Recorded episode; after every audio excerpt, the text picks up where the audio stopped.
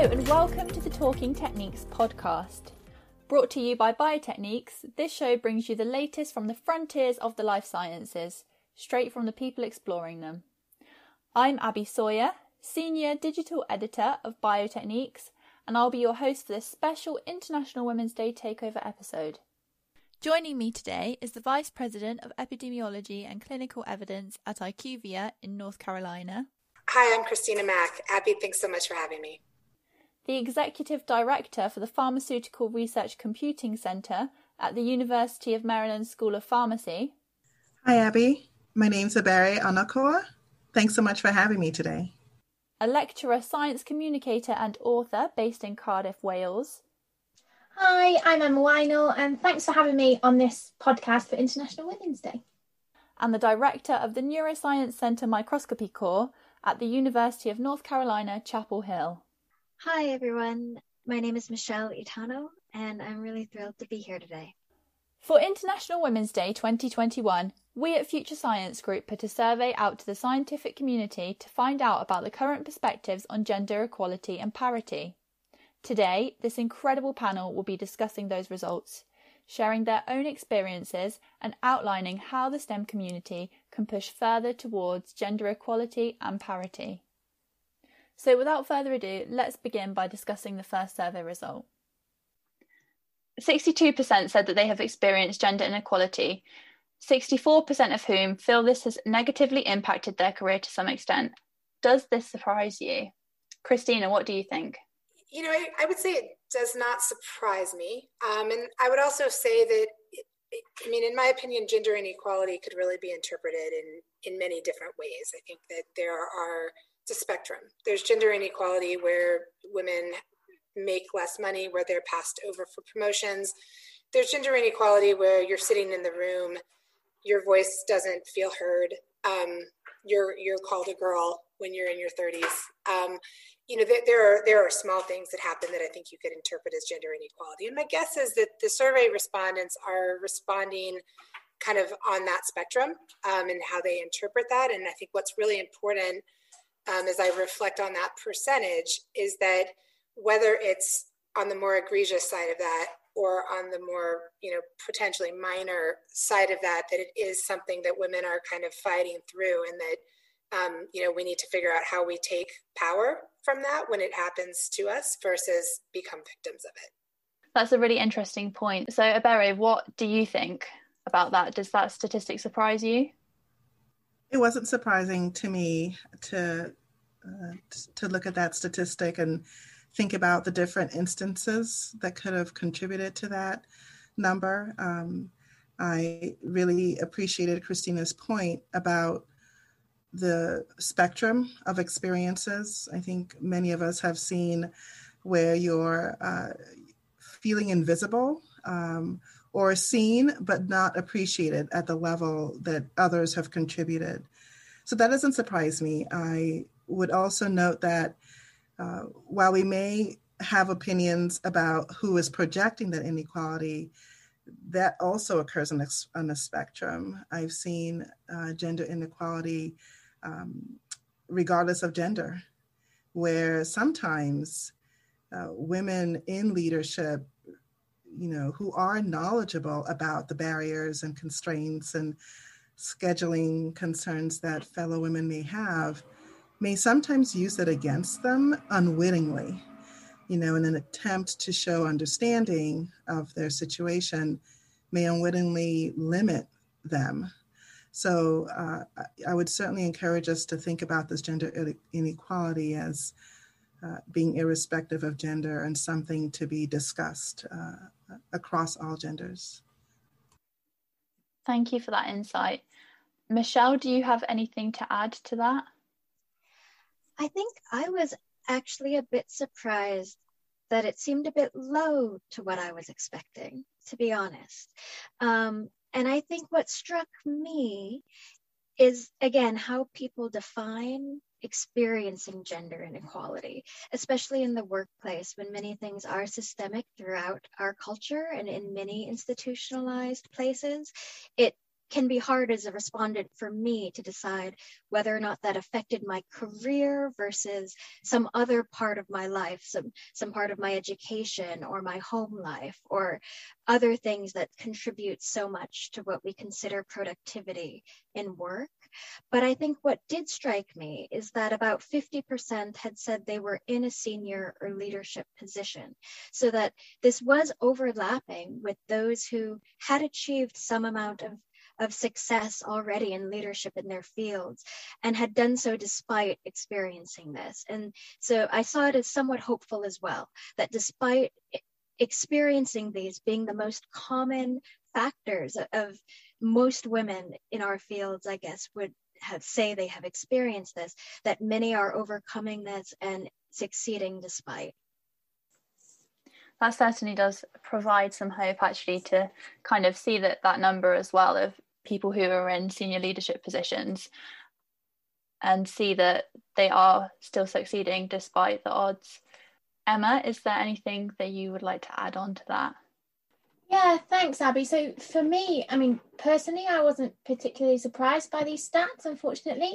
Um, I think we have got some diversity in respondents. So I think that's interesting when we consider perhaps maybe cultural um, differences. But for me, I think that there could have been a lot of interpretation in this question. And I think perhaps if you are in a more senior role, it, you can kind of reflect back and, and look at maybe the negative impact that it has had on your career. But I think ha- being able to reflect back on that is, is quite a privileged position, really. And I think sometimes it's only when we reflect back that we're maybe able to recognize that. So I think it's about perhaps being more mindful and aware of these issues while we're experiencing them as well and, and supporting each other so that we can overcome them um, so that you know hopefully when this survey is done in you know a, a decade's time or so um, those numbers were, would go down. Thank you emma. Yeah that's not something that i've really considered actually when experiencing gender inequality. Is it something that you would flag in your head straight away that that's what's happening? Or would it be further down the line that you'd look back and realize oh actually that's what that what was happening to me there? Yeah absolutely. And i think christina mentioned didn't you that there's scale of kind of different things that can contribute to this and you know the, the smaller things versus the larger things. And all i would say to that is you know the the smaller things add up too right? So you know they they can appear small and i think when we reflect on it maybe it's different as well. And I, I think we can take power from the more awareness that we have about our, our, you know what we're experiencing in the moment we take power from that. I think it, it, it, kind of goes back to what's happening to me and how can i use it? And I, I remember in the i was i majored in computer science engineering in the late 90s and so there were not many women. And i remember at some point in some class we were forming groups and all the guys were forming groups together and i didn't really have anyone to be in my group with. And so i you know eventually found a partner but it was one of those experiences where i very much felt like okay i'm i'm a girl and there are a bunch of guys and they don't want to be be in a group with the girl. And i remember that night going for a run and just running laps around the computer science building and just thinking i'm going to have the best project in the class because nobody wanted to be my partner. I'll show them what i can do. And it's that level of okay i know what just happened to me and i'm going to be a little angry about that and i'm going to turn it into into power and into achievement and and we can go really far with that kind of an attitude. And it comes back to just being aware of what's happening and figuring out what's the positive road to you know to taking control of the situation and i think that's a great point uh, the points that have been raised about you know what we do with these experiences do they define us or are we defining them if you will and i remember when i first voiced my interest in majoring in economics the first uh, response I heard back from a professor was, that's not going to be a successful field for you. And it was unclear at that point whether you was gender, race, culture, age, who knows? You know, it was just, but I say that to say that there's so um, many layered identities that we all, well, you know, for social reasons carry around with us. So sometimes it does make it hard to know that it was this a gender inequality that I experienced, age issue, uh, where I'm from issue, how I speak, my accent, Who knows? And so, for many reasons, that proportion could be underestimated. There could be layers where we uh, examine it in certain subgroups and it spikes on us and goes upwards of 75% or 80%. Um, but I think the bottom sort of line is that, you know, whatever the experiences um, with regards to gender inequality, that is something that is happening. And that surveys like this are bringing that out, bringing that to our consciousness and giving us an opportunity to both share experiences and um, how we can help others who may be experiencing such. So, I guess leading on from that point, Ebere, what do you think are the key underlying reasons for gender disparity? Well, it was interesting for me to see uh, the responses from the survey with regards to the ranking, that what was top ranked appeared more to be mindsets, and then what ranked lower were sort of resources and counting up, you know, uh, widgets of support, you know, programs and webinars and things that can help. And so, if it's true that mindsets matter, well, I think that certainly defines for us a way forward. Maybe not the easiest way. If it was an issue of too few programs, well, let's throw some money at it and get some of those webinars up and training sessions. Less uh, clear path if it's mindsets and influences and perceptions uh, in you know reviewing those results, I was reminded of a TED talk by Verna Myers, who's such a just thoughtful uh, influence influencing uh, thought around diversity and inclusion. She had given a talk about violence against Black men, so that was the focus of that TED talk. But one point she made there, I think, is important for our discussion today, in that she talked about our default biases that many of us don't even realize we carry around. And the example she gave was she had um, boarded a flight, headed, you know, to a different location to give a talk, and heard a female uh, pilot voice coming over the intercom announcing it's time to take off, etc. And she thought, yay for women, we're piloting, we're in the, you know, we're doing this, breaking down all these barriers. They took off, hit turbulence, and her first thought was, oh boy, I hope there's a male pilot in there with her. Uh, who's driving this thing? And and I laughed listening to that because that resonated with me that there are certain default biases we have for gender roles. When things are fine, we're okay with certain groups, and then well, when there's turbulence, well, is there a stronger, more confident hand, if you will? So I think this idea of understanding what are our default biases for science, what is our default persona for who c- conducts ethically robust, ri- you know, rigorous science. Uh, what are those default biases, and we can learn about ourselves and then help others uh, better understand as a beginning to changing these mindsets. Ebere, that, that story makes me want to go run laps around some building um, but I will. I but I think I think that's the right point to raise is that you know I, I love your comment about mindsets matter and and that when you look at these women ranking what the underlying reasons for gender disparity are, it's it, it is cultural and social influence. It's it's limited representation.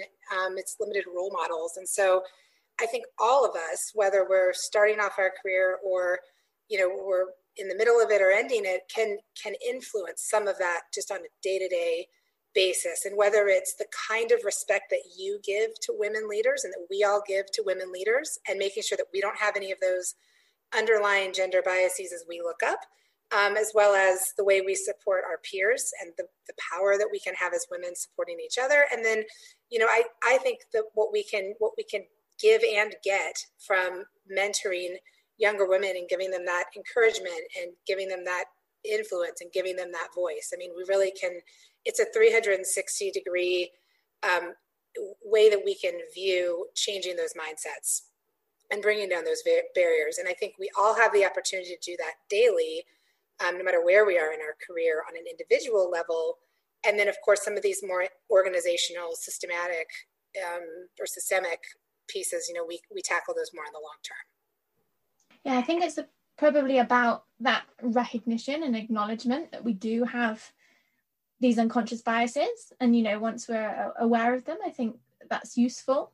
Um, but yeah, I think it's really interesting the way that these different factors have been ranked because I think, you know, arguably the, the factors that come up on top are more difficult to solve. You know, you can put money in and, and resource, but ultimately, if you haven't changed the mindset, that I think has probably limited benefit. So, you know, these aren't easy things to solve either, are they? And I think that that's probably one of the difficulties that we've got. You know, we're, we're changing um, mindsets, and that's a, a tough thing to do sometimes.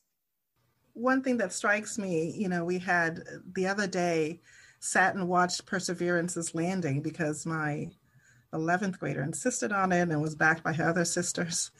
And it, as I sat and watched them watching the scientists at the Jet Propulsion Lab report on what was happening and all the other activity, and one was noting that there were 2.1 million people viewing this landing.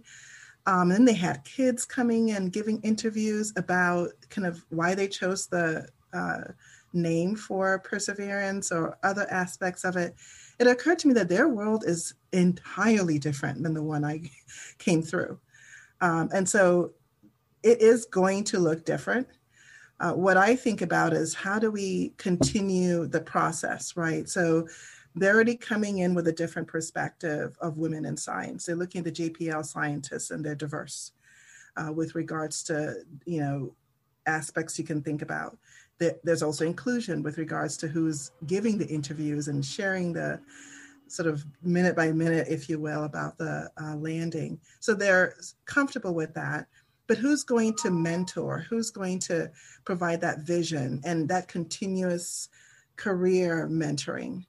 do we have that in place or do we just say well they're used to seeing women in science it'll all work out for itself so i agree that you know things may look like they're getting better and they are in many areas which is great but some of these reasons may still apply in different ways to younger generations and younger scientists so we do want to be alert to that as uh, individuals who've been through uh, at our working in STEM careers and look for opportunities how we might continue to support. Great. Thank you all for those really interesting points. So I think my key takeaways from that we need to recognize the biases that exist. We need to work towards breaking down those gender roles that exist within the STEM subjects um, and really focus on nurturing, modeling, um, and mentoring as well to kind of inspire the future generation. Um, so, within the STEM working environment, how do you think that gender equality is best promoted there? Michelle, do you want to answer this one? Sure. I, I think this ties in very well with the conversation we were having previously, where again, it's about the culture right? And and really um, the underlying relationships that people are building and what they're bringing to the table and how they respect each other and actually work together. And i would say i have seen a shift in the fact that these are conversations now happening in the workplace. Um, we're talking about stereotypes, we're talking about inclusion. Um, students are bringing up these issues when they're considering what graduate school to go to. Um, it is it is something that programs have to be prepared to have an answer to. And when people are choosing a supervisor, that is often brought up in conversation. And that was not true when I was training. And I think that while we have a long way to go, the fact that it is a conversation topic, it least gets us to a point where we can start to recognize where we are and where we could go from there. Michelle, I love that concept. And I, you know, as I listen to you talk, the word deliberate pops into my head. And I think that there's there's a few ways that it can be done and, and they're all effective and it takes all of them. And it reminds me of a time when I, I, I worked for Johnson and Johnson early in my career as an engineer. And I remember there was a vice president there and I walked into his office. I had a pretty administrative, you know, junior role on a program. And he asked me, you know, you you you're good at this. You should think about going to get a PhD. And I remember my first thought was like, what would I get a PhD and I won't go get a PhD? I'm it's probably not on my radar. And I didn't really think about it until four years later when I thought, oh, actually, someone thought I should get a PhD a while ago. Um, you know, and it, it influenced me way later. I, I met with the guy for, you know, 30 minutes. And if you think back to the I mean, if I think back to how that impacted me and the way that, you know, how do we promote the STEM environment, a, a good environment in the workplace? It's, you know, speak to young women and say, you know, acknowledge some of these barriers. But I think it's also just a deliberate, I, if I think about that, what that guy was thinking about, it was a very deliberate, this is a woman who has potential and I'm going to put this in her mind so that it's going to give her it's going to empower her now or it's going to empower her later, but I'm going to plant this seed. And he didn't do it because I was a woman and it wasn't gender equality related, but I have to think that he was making a very deliberate effort to put that out there as a possibility. And the more that we as leaders can do that, the more that we're just very subconsciously saying, you can do whatever you want, you can succeed in this field, and I'm going to make a very kind of positive impact on you in these small ways. And if that starts coming at people from many directions, that will propel everyone, um, women included. I hope you've gone back and told that person, Christina, what a big impact they had. Because I have. Oh, good. Well, I think it's interesting, isn't it? Because I think sometimes it's just about kind of kindness and, and honesty, um, and not even necessarily having the intent of, you know, gender equality, which I don't think was maybe the, the intent there. It was just, you know, a, a conversation which empowered you and, you know, made you think about maybe something different. So I think that those general conversations can be really helpful as well. Yeah. But women are often on, I mean, I think when we look at these survey results, what we hear is that women are on the other side of that, where because they're a woman or women feel like they've had these kind of subconscious or conscious statements that may hold them back. And so I think taking the deliberate step of saying, I'm going to just make sure I plant those seeds and, you know, push these women and, and push these young individuals toward these careers, it can counteract what, what clearly from our survey respondents we're hearing kind of still exists in their world. Yeah, definitely. And I think even in supervisors taking the time to get to know people within their group and people that they're mentoring, um, because as, speaking from my experience when I was an undergrad, um, I had no idea what I wanted to do with my future. I had a great supervisor who said, Look, you can come and you can do a master's in my lab. I'm happy to take you. And I was like, I just don't think that's for me. Um, and he was the first person that mentioned science communication to me. And I then realized that that was a path that I could take. Um, so I'm obviously incredibly grateful to him because I wouldn't be where I am today if he hadn't taken that time to get to know me and to realize and understand what I wanted in life. I love that. I feel like it makes me also think of the way that people's roles have changed. What, what we considered to be a supervisor's role before was so much based on productivity in the hard sense of publications and grant money and you know scientific success and now i think there has been a change where supervisor and mentor are sometimes synonymous and there is now um, I've heard so many times, you know, I wasn't trained to have this role, right? I wasn't trained to have this job, to be a mentor to people. And now there are training programs starting for that, right? People are actually being trained to encourage others, to have conversations about career tracks and things like that.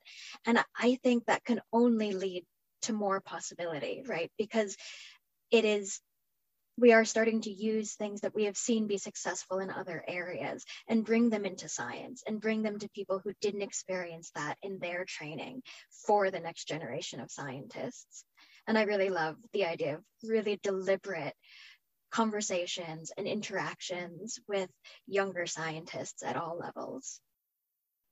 So, I guess on the topic of that, how can more women be encouraged to pursue studies and careers in STEM? So I think speaking from a kind of UK perspective, there's been some you know incredible schemes and initiative to get more um, girls and, and, young women involved in STEM careers and you know certainly studying more STEM subjects, which I think is brilliant.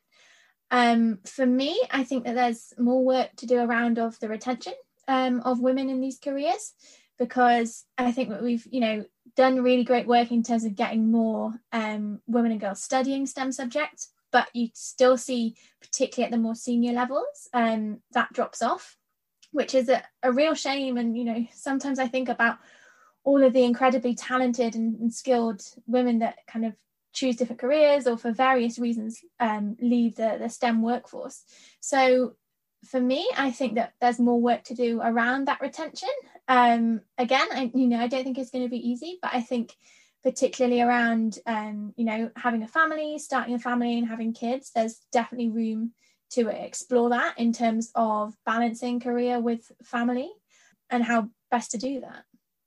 One thing that really struck me um, was the idea that respondents thought that greater representation, especially on boards, could be really important.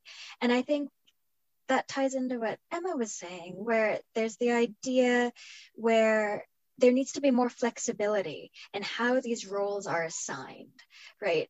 many of the things like taking a break in your career or a less traditional path have been seen as really critical barriers in the past to promotion. And I think we're seeing that change slightly, but the more that institutionally we can accept that greater perspectives, different paths actually bring strength to leadership roles, that that can um, really make an organization stronger and also impact the future of younger scientists. And I think that the idea and hearing stories of people who have experienced troubles and gotten through it also helps. Um, there is something to survivor bias as well. We don't want to just say you'll always get through it, but I do think hearing how common difficulties can be and different ways and strategies people have overcome them can also really help many people out there who are likely to experience very similar issues. Yeah, and I couldn't agree with you more, Michelle. I think that, you know, anything we can do to socialize STEM um, and the training and the mindset it takes for success is so important, and the earlier the better. Uh, there's a local university here that's known for its strong STEM program, and I was interested to see that they have a Center for Women in Technology, CWIT.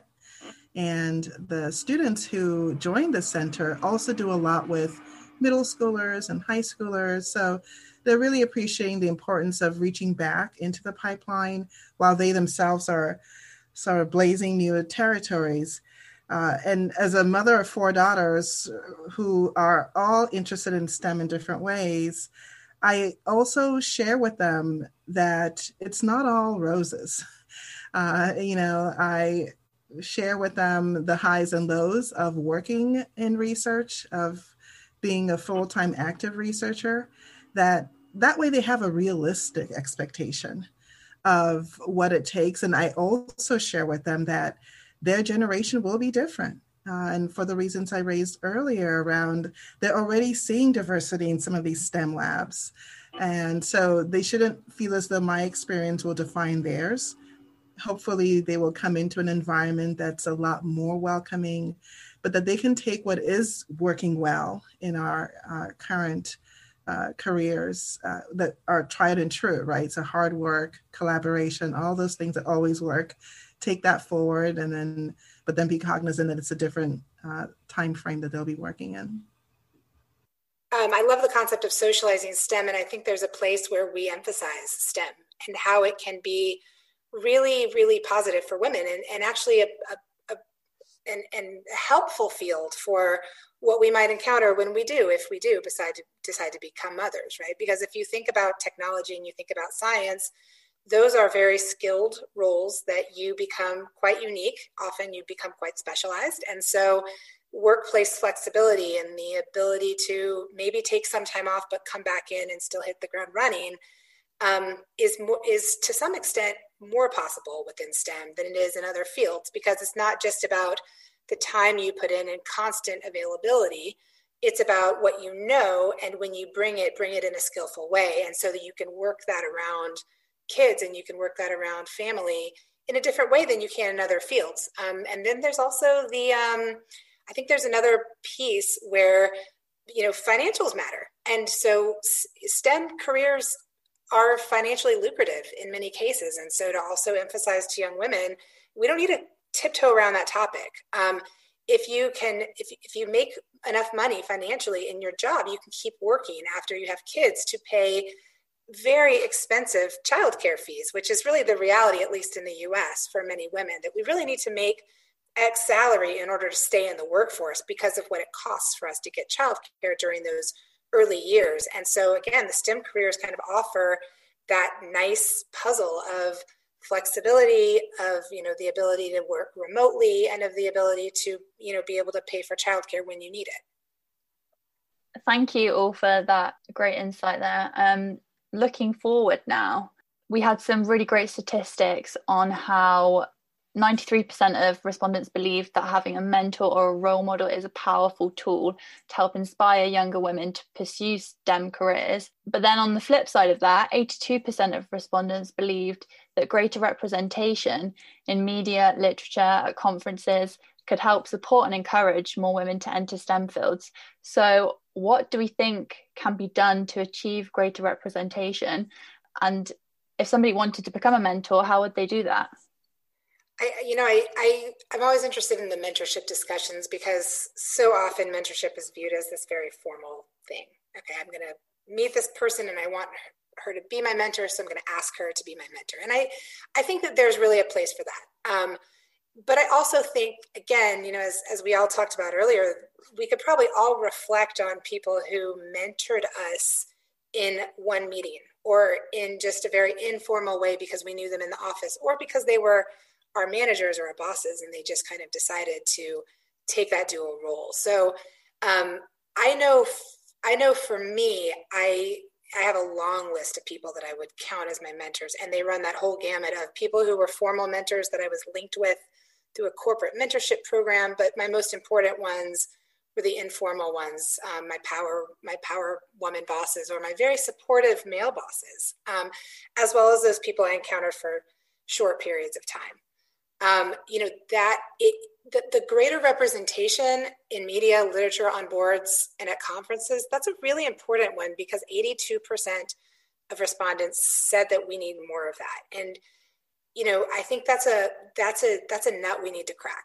Um, and you know we as leaders need to figure out how to make that happen by being the organizers, being on those organizing committees and find the women to do it. And we need to find junior women to do it and senior women to do it so that so that we can bring all of those faces to the table. I mean, I think that's we can do that on an individual level, but that is very much needs to happen at the top organizational level um, in, in order to really get those numbers to look more equal. No, I would absolutely agree with that. It, this that was an interesting proportion to note and it really i agree with you calls a question as to what are we going to do about it? And uh, as i was reflecting on that further you know just idea of being intentional as women in stem certainly by being in stem we are mentoring if you will uh, and at least uh, passively. And many of us in our job setting have opportunities for more formal relationship with mentoring um, and I think aside from that, being intentional about opportunities that we think are uh, or should be available to us. Um, if we are asked at an annual review meeting for performance evaluations, for example, what can I do to support you? Why not say, I want to be uh, more visible and other opportunities that you think are right for me or bring up an organization or an institution or board or and and at least uh, articulate these aspirational goals that we have. It's not something that i think that comes naturally to you know a lot of scientists will tend to focus on the work and be real focused on the science and productivity and we don't think about these other aspects in terms of visibility but it is something that looking at these results should be I think, more front and center for those of us who are already in STEM to increase that visibility for others.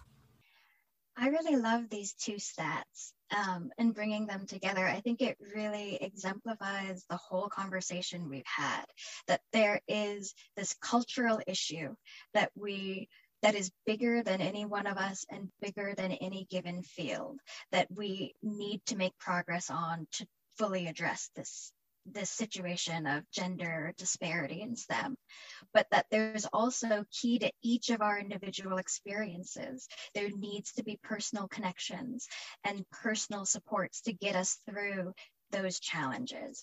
And so it really takes both, right? We what one of the things I love about the 82% um, that believed greater representation was needed is that it also says to me that they know that those women are there, right? And that as Ebere says, either they can step up or we can go find them um, with just a little bit of effort, but that they are ready for that role and that they will contribute and make a difference.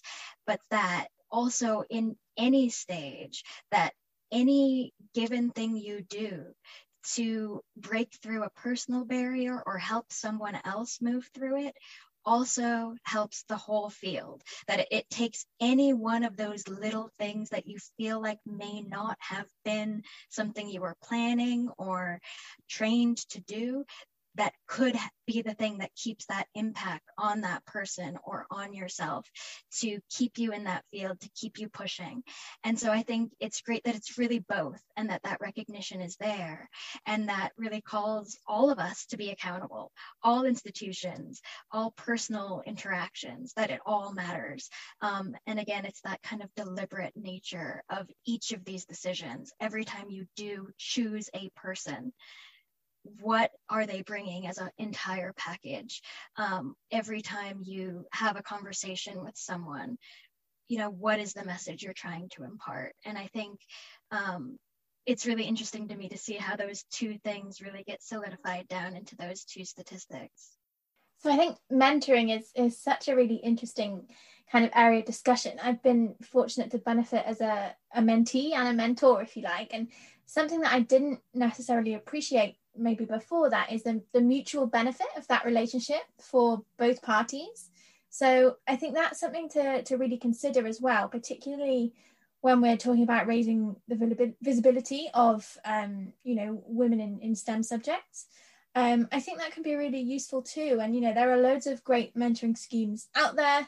Um, as Christina said, some are more more formal than than others. And you know, I certainly have tons of people who probably don't even know that they're kind of mentors, right? So I think that that's um, you know you don't necessarily kind of have to tell them. I guess it would be nice maybe to one day, but um, yeah, there's loads of people who I'm you know really um, you know honored to have been kind of helped by, um, and you know sometimes they don't even necessarily recognize that they're they're helping or mentoring you. So I think that the mutual benefit of of that mentoring um, relationship is really important.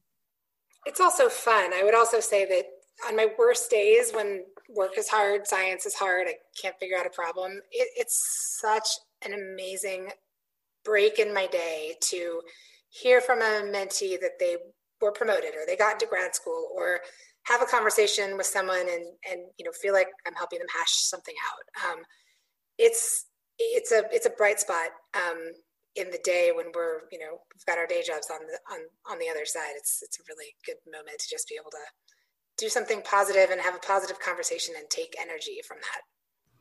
Yeah, I would absolutely agree. I think that you know the fact that we can think back to mentors who may have identified as a mentor or not shows us the power of what we can do as mentors as well. And um, about a third of my job is probably spent working one on one with graduate students and professional students on different projects.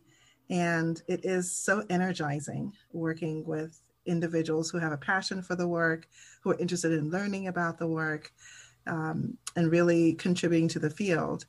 So a lot of energy goes into mentoring, uh, but there's also a lot of uh, just reward. Well, I'm feeling really empowered after that last bit of the conversation. Um, and I think something I picked up on was um, what Ebere said about passive mentorship. Um, and that is pretty much just being a role model for somebody. Um, as long as you are being yourself, being passionate, speaking about your aspirations, you're increasing visibility for others, other people are looking at you, they're feeling inspired by you and empowered by you. And I think that's great. Thank you so much, everybody, for joining me on this podcast. Thank you so much. Thanks for having me. Thanks, Abby. Thanks so much, Abby. Make sure you also check out our infographic, which details the full results of our survey on gender equality and parity in the STEM community. If you've enjoyed the podcast today and you'd like to find more, You can find Talking Techniques on Acast, Spotify, and Apple Podcasts, or you can look for the podcast section on our website at www.biotechniques.com. Thank you for listening and goodbye.